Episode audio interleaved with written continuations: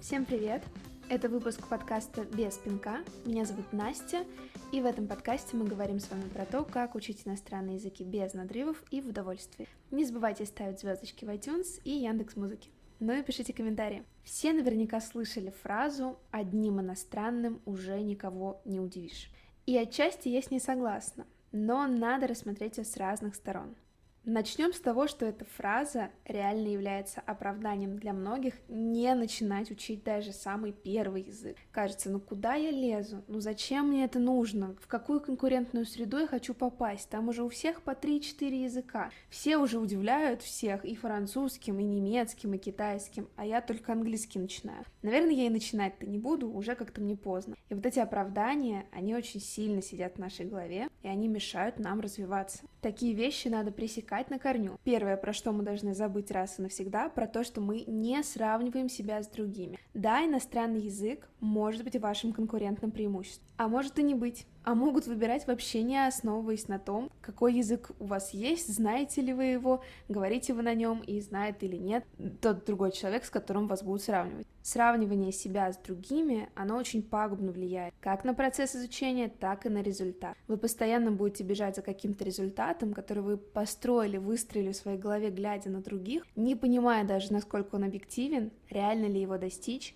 и какая была подноготная у того, с кем вы себя сравниваете. Мы с вами в этом подкасте говорим про то, как учить языки в удовольствии и без пинка. Так что, пожалуйста, если вы все еще так считаете и думаете, если вы все еще сравниваете себя с другими в рамках изучения иностранного языка, забываем про это и больше так не делаем. Я знаю, что это легко сказать, но трудно сделать, но давайте хотя бы мы зафокусим это. У нас все равно всегда есть страх говорить на иностранном языке при ком-то, особенно при том, кто, как вам кажется, знает этот иностранный чуть лучше или сильно лучше. На самом деле это абсолютно пагубная история, которая только мешает. Если вы говорите рядом с кем-то, кто знает язык лучше, чем вы, так наоборот, у вас есть прекрасная возможность спросить совета, если вы что-то не можете сказать. Не будет сидеть напротив вас ваш друг и смеяться над тем, что вы что-то не так произнесли. Он вам наоборот поможет и подскажет. И давайте смотреть с этой стороны. Все-таки мир меняется, и мы уже не в начальной школе, когда все хихикали друг над другом и смеялись над произношением. Здесь очень важно быть настроенным на позитивное обучение, потому что негатив всегда мы сможем найти.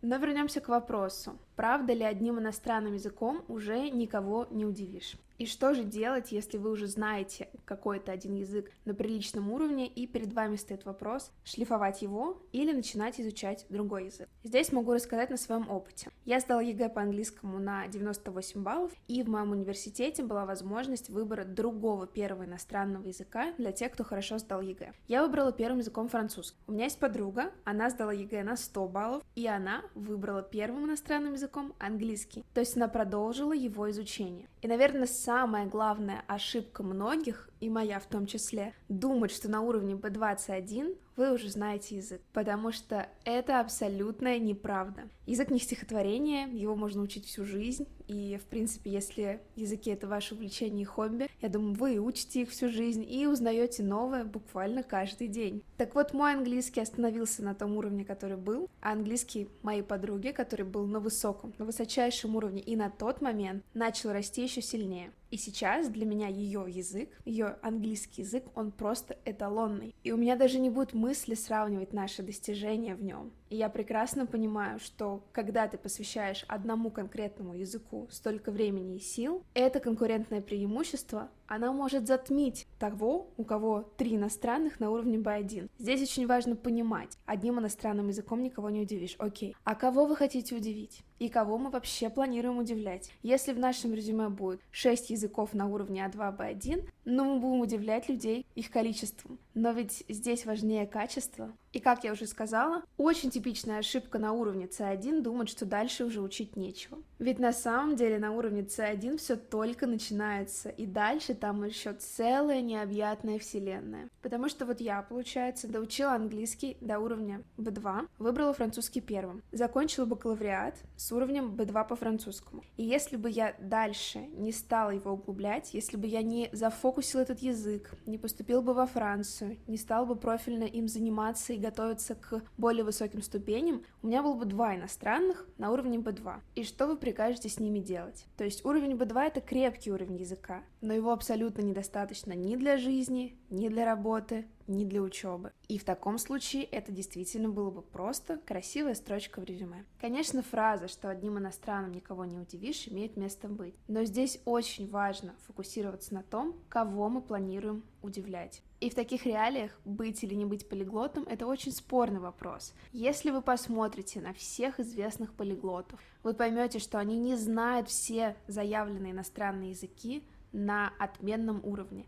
Нет, они знают структуру каждого языка. Они могут на нем говорить, они могут понимать носителей, но при этом быть полиглотом не значит спокойно жить в Финляндии, Китае, Италии и Англии, например. Какой-то язык всегда будет впереди. У меня таким языком стал французский. И даже имея французский с сертификатом C2, я понимаю, что в нем еще можно расти и расти. Но дойдя до этой ступени, я приняла для себя решение погружаться дальше в испанский язык и наращивать его капитал. При этом английский у меня тоже постоянно шлифуется либо практикой, либо сериалами, либо фильмами. Но если я не буду заниматься им постоянно, не буду в него углубляться и ставить себе задачу нарастить его, он таким образом никуда не убежит, он не вырастет, и результат останется прежним.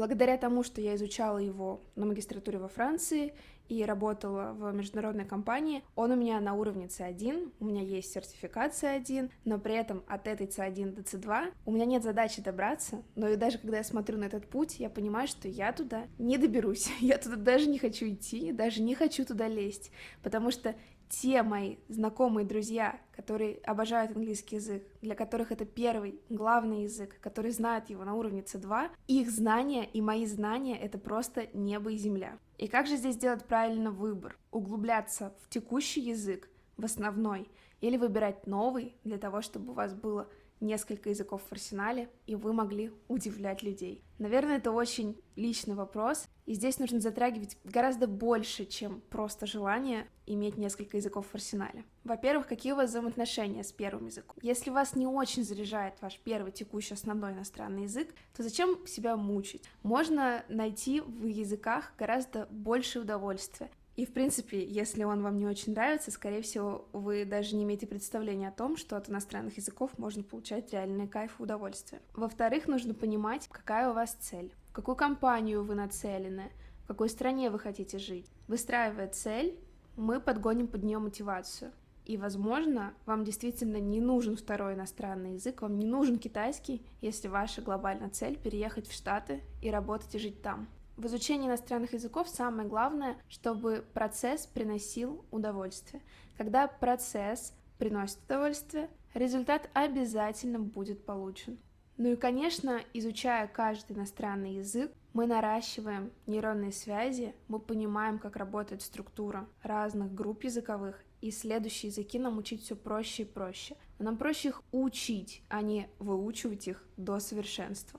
При этом нужно иметь в виду, что языки из одной группы, они могут путаться и мешаться друг другу, если они оба не на идеальном уровне. Как у меня было, когда я начала учить французский язык, у меня был испанский, но за 4 года интенсивного французского обучения французский испанский вытеснил полностью, и только потом я смогла его восстановить, начиная с нуля. Поэтому, если вы хотите изучать несколько языков из одной группы, внимательно смотрите на то, на каком уровне вы находитесь сейчас и на какой уровень вы планируете прийти на обоих этих языках. Если вы хотите одновременно учить испанский и итальянский, нужно уделять им одинаковое количество времени. Иначе языки просто запутаются в голове, и это уже будет не удивление кого-то там, а полное разочарование. Так что глобально этим выпуском я хотела рассказать следующее. Не надо никого слушать, не надо никого удивлять, не надо пытаться подстроиться под какие-то рамки и шаблоны. Изучайте языки в удовольствие и изучайте те языки, которые дают вам силы, а не забирают их. И сколько уж вас будет этих языков в арсенале,